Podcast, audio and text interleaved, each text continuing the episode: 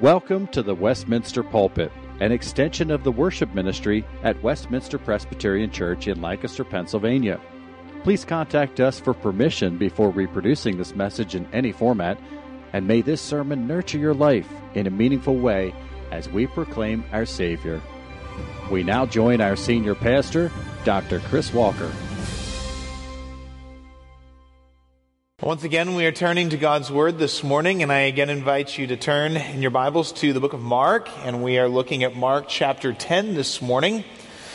As you're turning there, I remind you that the last two weeks we've spent looking carefully at Jesus' words regarding uh, his intent for marriage.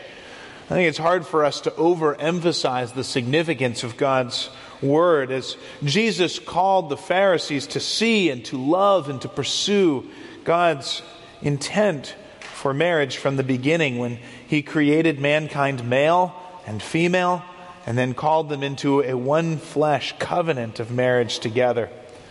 As you know, if you were here, we argued that we are to follow God's will and pattern above all to honor our King, to the one who created us and saved us.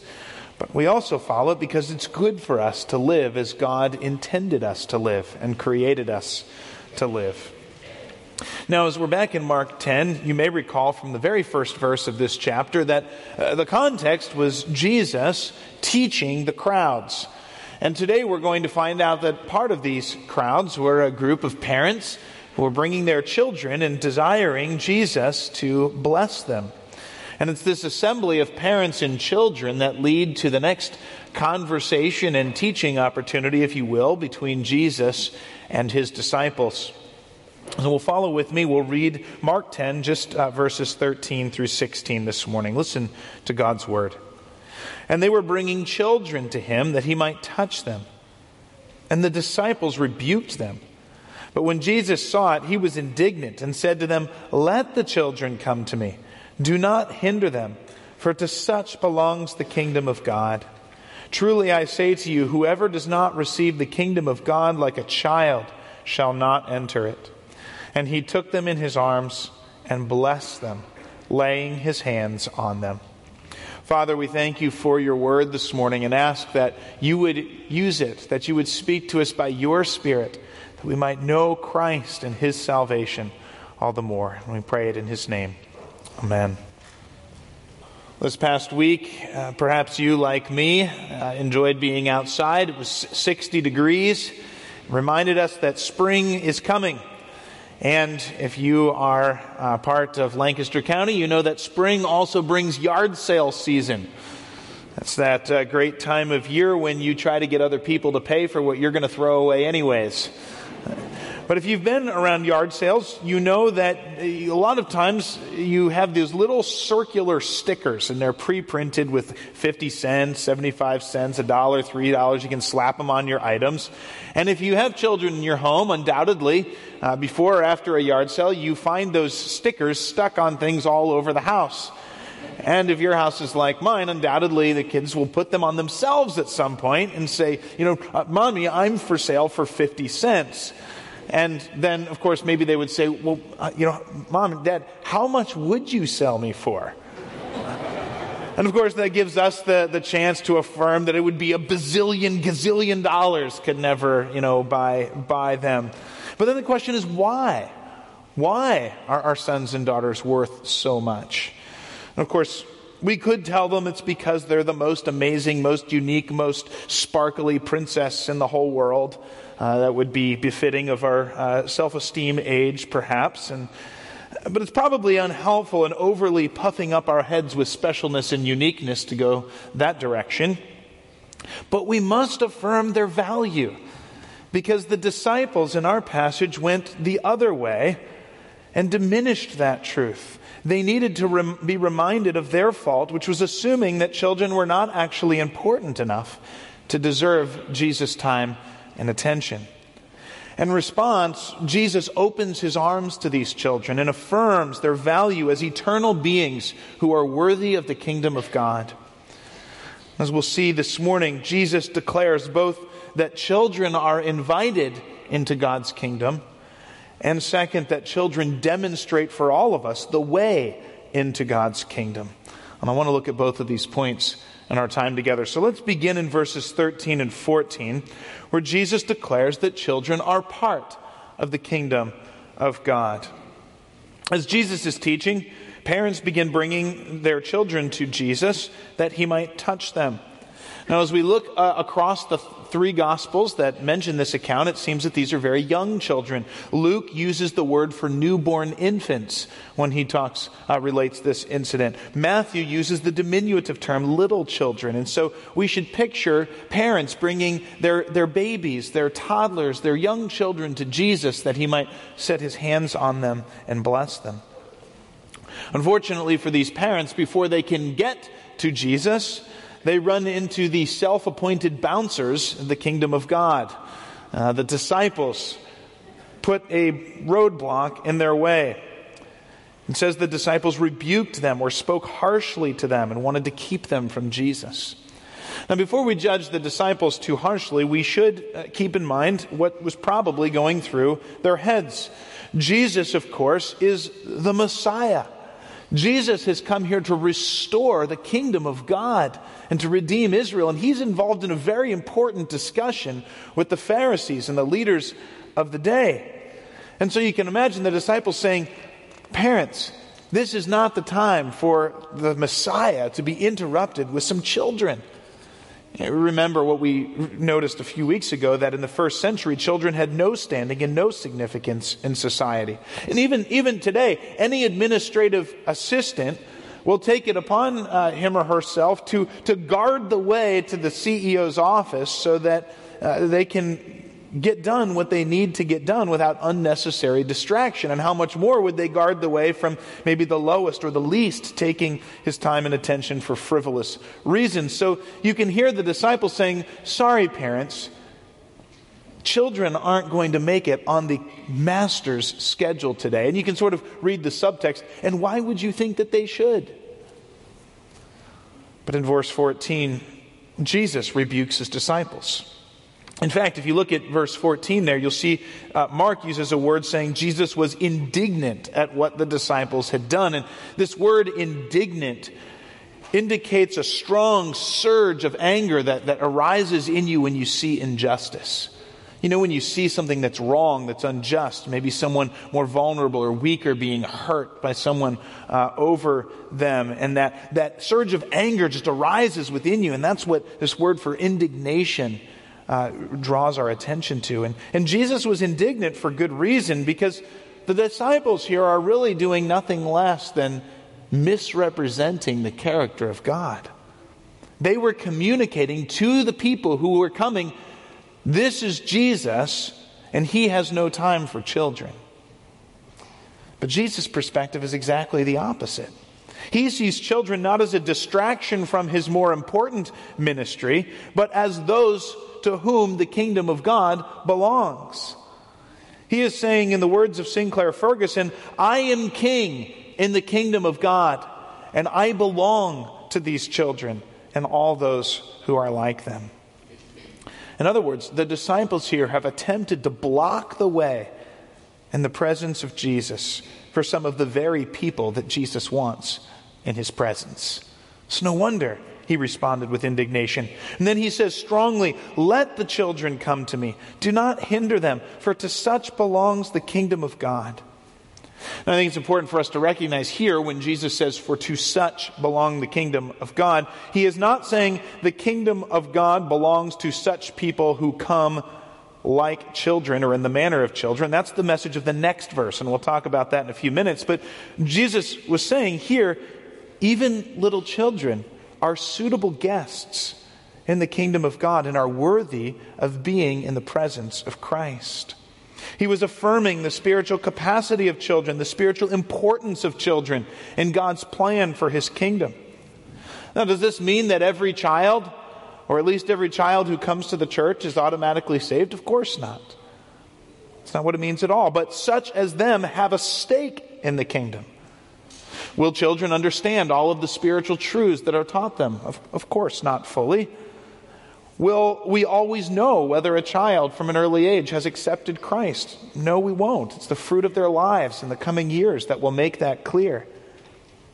But children are not unimportant. They too are immortal souls created by God, and they too are welcomed into the presence of Jesus. In fact, far from being the lowest on the totem pole, far from being insignificant or having no standing in society, far from being such as shouldn't be bothering Jesus right now, little children, Jesus says, coming in helpless dependence upon Him, are just the kind of people that Jesus delights to receive into His presence and in His kingdom. And though we might have some sympathy for the disciples, given the mindset of the day, they should have known better. Because all we have to do is, is cast our mind back to the Old Testament, and we find that God has always made children, and inviting and involving children, and speaking His word to children one of the highest priorities for His people. Just think back over the Old Testament with me for a minute. Exodus chapter 12, verse 26, when the Lord instituted the Passover Families were to participate in the feast with their children so that children might ask, What do you mean by this service, Dad? Mom, why are we doing this? And Israel could tell them it is the Lord's Passover, when the Lord struck down the Egyptians but spared our houses. In Deuteronomy chapter 11, verse 19, Israel was commanded to teach the Lord's word diligently to their children, to talk of it when they were sitting in their house or walking on the way or lying down or rising up to write them on the doorposts of their house that their days and the days of their children might be long in the land the Lord was giving them. In Deuteronomy chapter 31, after listing chapters of the blessings and curses of the covenant, when, when the Lord is going to finally uh, bring this covenant before the people, he commanded all Israel to gather, men and women, with their little ones, again, with their young children, that the words of God's covenant might be read to them. Why? Deuteronomy 31 says, that their children might learn to fear the Lord. Joshua 4, verse 6, Israel was told as they entered the promised land and crossed the Jordan River to bring up 12 stones out of the river and make a monument there. Why? So that their children would see them and remember what the Lord had done. Psalm 78, the psalmist declares that he will not hide from our children, but tell to the coming generation the glorious deeds of the Lord and his might. And we could keep going here. But all throughout the Old Testament, the Lord has emphasized the priority of the children being with the people in the Lord's presence, hearing the Lord's word, because to such belongs the kingdom of God. Now, if this is true, can we step back for a minute and ask ourselves, well, what all does this mean for us? How does this apply to us? What's the importance of Jesus' teaching? And we can look at it in different layers. From the widest angle, these verses affirm for us God's heart and attitude towards children. You think about the logic that we've discussed the last few weeks that we should not turn to Scripture and start by looking for a list of do's and don'ts. We should start by looking for God's intent and desire from the beginning. And then what do we find? Well, we were reminded last week that God's desire for the beginning was for life, for children that we might multiply and fill the earth. Psalm 127 affirms that children are a blessing and a gift from the Lord. We are reminded in Psalm 139 and, and, elsewhere that the Lord is the one who knits our children together even from the womb. And here Jesus raises the stakes even further, affirming that God loves and values children and considers even the smallest infant worthy of his presence and his blessing. And among God's people, our perspective must match God's perspective. And so, how can we not grieve with such a deep grief when we look around us and find living babies in the womb killed and discarded, and others openly encouraging us to do so? How can we not grieve when children are viewed as an inconvenience rather than a blessing? How can we not grieve when we look around us and see children subject to abuse and neglect and stuck in poverty without food and care? Uh, now, I recognize there are many different issues here, and and ways to think about how to respond practically and, and politically, but among God's people, there should be zero room, zero room for any attitude that would devalue, not to mention destroy, the lives of children whom Jesus welcomes and values. There should be no question that God loves life, that Jesus affirms the value of infants and little children, and that our attitude and actions must match the attitude and actions of our Savior. That's what we see from the widest angle. Well, let's narrow in. How about for our church? How about for the ministries here at Westminster? Will we be reminded that our ministry to children is so important? The Lord wants his little ones brought into his presence, hearing his word. I think the significance becomes even uh, more apparent when we consider how many believers come to Christ as children. Uh, those of you who know missions have probably heard before of the 1040 window. And it's a, a term used to uh, refer to the areas of the world that have the most unreached people groups. But more recently, those in uh, missions and ministry have started talking about the 414 window. And this refers to the fact that somewhere between 65 and 85% of believers come to Christ between the ages of 4 to 14. And so our ministry to children takes on such a high significance. And so, to those of you here, I know so many of you minister to our children, but let me thank you again and encourage every one of you who participates in our nursery and Sunday schools and Wednesday night clubs.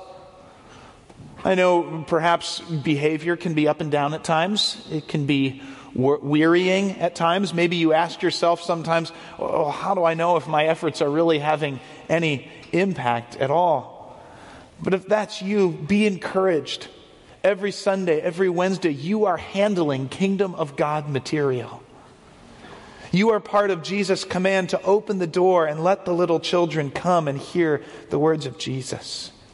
You know, why do we as a church hope that many of you will volunteer for VBS or children's ministry? Why do we want to support Child Evangelism Fellowship and Bible to School and Bible Visuals? Why do we want children with us here in the worship service, even if it might be a little less orderly or a little less quiet sometimes? Why do we want them here? Because Jesus commands that children be brought into his presence and says, No one should hinder them and from coming. Because the heart of a child is fertile ground for gospel blessing, and such as them belong the kingdom of heaven. Well, Let's narrow it in even a little bit further. Parents, fathers, and mothers who are here this morning, remember the importance of Jesus' teaching for you. Jesus affirms your children's spiritual capacity and spiritual value. When you hold your infant, or are on the ground with your toddler, or spend time with your 10 year old, you are in the presence of the kind of being to whom the kingdom of God belongs. The kind of being who will exist for all eternity. The kind of being that Jesus shed his blood for. So, do you take that seriously? Some of you might know the name of Charlotte Mason. She was a British educator in the early 1900s. And speaking to parents, she once said, To bring the human race, family by family, child by child, out of the inhuman desolation where God is not, into the light and warmth and comfort of the presence of God is no doubt the chief thing we have to do in the world. And how are we to do that? Well, Mason says this. She said, How did the old Cavaliers bring up sons and daughters in passionate loyalty and reverence for their princes and kings? Well, their own hearts were full of it. Their lips spoke of it. Their acts proclaimed it. Their very style of clothes, all as one proclamation of boundless devotion to their king and his cause. And if an English prince could command such measure of loyalty, what shall we say of the chief among 10,000, the altogether lovely one, our own King of Kings. Sounds a lot like Deuteronomy, doesn't it? Talk of the Lord and his cause when we are at home, when we go out, when we lie down, when we stand up. Put it on the doorposts of our houses that our children might know the Lord and fear his name. So, how are we doing, parents? And grandparents, So much of this applies to you as well. Are your, are your hearts evidently full of Christ? Do you talk of Him? Are your acts and words and priorities, even our, our clothing and manner of life, proclaiming our boundless devotion to the King? Kids, those of you who are here this morning, maybe sometimes you feel like your parents are like a playlist stuck on repeat.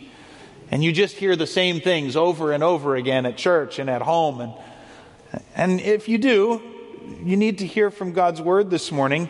It's not because your parents are ridiculous or have short term memory issues or think that you're just going to forget everything they say. It's because this is what God tells parents to do. That you and your parents and your siblings might know Jesus and might obey his word, that you all might be together in the kingdom of God through faith in him. So this is the preciousness of Jesus' words. And we could go on and on, but I want to move on now to look at verse 15, where Jesus adds a second statement. Here, Jesus declares that children demonstrate for all of us the way into the kingdom of God. He says, Truly I say to you, whoever does not receive the kingdom of God like a child shall not enter it. Clearly, Jesus is saying here that any one of us who wants to be in the kingdom of God must receive the kingdom like a child. And you say, okay, well, that's fine and good. How do I receive it like a child? What does that mean? Well, it certainly does not mean that we're supposed to remain naive or ignorant. You might remember that Paul in 1 Corinthians and the author of Hebrews both says we're supposed to leave ignorance behind to grow in our knowledge of the Lord and of his word. Nor does it mean that we're to be immature. We have a, a, tally in my house reminding some of our children not to talk like babies if they aren't babies. We're not supposed to remain immature. We're supposed to grow up. So, what is this referring to? Well, John Calvin puts it this way Calvin says, Jesus calls us to have the nature of a child. Well, what is the nature of a child? Some have suggested the nature of a child is one of angelic sweetness and innocence. But I can tell we have some parents of three year olds out there. Because if you do, you know the nature of a child is not sweet angelic innocence. No, instead, I think there are two qualities of a little child that are to describe us and how we are to receive the kingdom of God. The first goes back to status and ability. You know, if Jesus had looked around at the Pharisees or maybe at men and women who were devoted to the law, perhaps we could have said, you know, they have really done well and earned the right to be in the kingdom of heaven. But no one could say that of a child. In fact, remember, Luke uses the word for infant and Matthew the word for a little child. I mean, can you imagine a parent holding their six month old child and saying, All right, little Jane, if you will vacuum the floor for me, you'll earn your dinner tonight.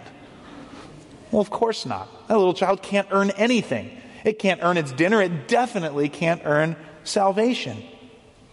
And that's the whole point. A child has no worth to earn the kingdom of heaven. It's completely help- helpless. There is nothing that this infant being passed into Jesus' arms could do to prove itself worthy of the kingdom of God. And so it is with the kingdom. We must not think, as the disciples seem to think at times, that they are worthy of the kingdom or important in God's eyes and therefore will be let in. No, as one commentator put it, to receive the kingdom of God as a child is to receive it as one who has no credits, no clout, no claims. A little child has nothing to bring, and whatever a child receives, he or she reci- receives by grace alone on the basis of sheer neediness, for only empty hands can be filled. This is the first part of what it means to come, the nature of a child. This is, after all, the universal testimony of Scripture. Deuteronomy 7 7 and 8 reminded Israel that it was not because of their worthiness, not because they were the greatest in number of all the peoples that the Lord chose them, but only because the Lord set his love upon them. Isaiah 55, verses 1 and 2 invites whoever thirsts to come to the waters, and those who have no money to come buy and eat. Thirst and need are what is required, not worthiness or wealth. And of course, all across the New Testament, Ephesians 2 8, 2 Timothy 1 9, Titus 3 5, over and over proclaim the same truth. By grace we are saved. This is not your own doing, it's not of works, it is the gift of God. Some of you have probably heard the recent hymn uh, by Keith and Kristen Getty, which declares, Two wonders here that I confess my worth and my unworthiness my value fixed, my ransom paid at the cross. And that's the key here. My unworthiness, my helplessness, like that of a little child, so that all that I can do is know my need and look to the blessing of my Savior, accomplished and given to us as a gift from God through faith in Jesus Christ. But I think there's a second thing we can say is we think about how this gift is received. How does a child receive a gift? with immediate and full trust, not with the cynicism or skepticism that we grown ups who know better might do. I remember when she was three, my youngest daughter loved to jump into the pool for Kate and I to catch her. Problem was she had so much confidence in us that she would just recklessly jump, whether we knew she was jumping or not. It was one of those scary moments where we had to pay careful attention. But going through her mind, the only thing she was thinking is, this is great, and my parents will catch me. And her complete confidence in us never entered her mind that we wouldn't be right there to catch her. But that's the full, complete, dependent trust on the Lord that should characterize us as well. It's the kind of trust the psalmist talked about in Psalm 37, verses 3 to 5, when he wrote, Trust in the Lord and do good Commit your way to the Lord, trust in Him, and He will act. It's the kind of faith Paul talks about in Romans chapter 4 when he was describing Abraham, and he wrote, Abraham did not weaken in faith when he considered his own body, which was as good as dead, or when he considered the barrenness of Sarah's womb. No unbelief made him waver concerning the promise of God. But he grew strong in his faith as he gave glory to God, fully convinced that God was able to do what he had promised. And that is why his faith was counted to him as righteousness. So, utter helplessness received in complete childlike trust. So, the question for us this morning is have you become childlike? Or have you have you looked at your standing or your works or the money you've given or your not being as bad as other people I know? Have you recognized your unworthiness and helplessness? And have you looked in simple trust to the blessing of Jesus, who invites you to follow him by faith into the kingdom? For Jesus delights to give the blessing of the kingdom, of life forevermore. That's the kind of Savior we have. That's what Jesus has come to do. That's the salvation he's offered if you're willing to receive it and to follow him like a child. Let's pray. Father, we thank you for these words of Jesus who remind us of his heart for children and how I pray that as we consider children and minister to children and raise children, the words of Jesus reminding us of their significance in the kingdom of heaven. How I pray that you would encourage us, make us faithful to point them to the Lord. And how I pray that each one of us, Father, would receive the word like a child. Father, would we look to Christ, trusting in him and nothing in our own, that we might receive his gift and blessing of the kingdom through faith in Christ. We pray this in Jesus' name. Amen. The Westminster Pulpit is courtesy of Westminster Presbyterian Church in Lancaster, Pennsylvania. You are welcome to worship with us on Sunday mornings at 8 or 11 a.m. To learn more or have questions about the gift of salvation through Christ Jesus our Savior, contact us at westpca.com. Thank you, and may Christ be glorified through this ministry, the Westminster Pulpit.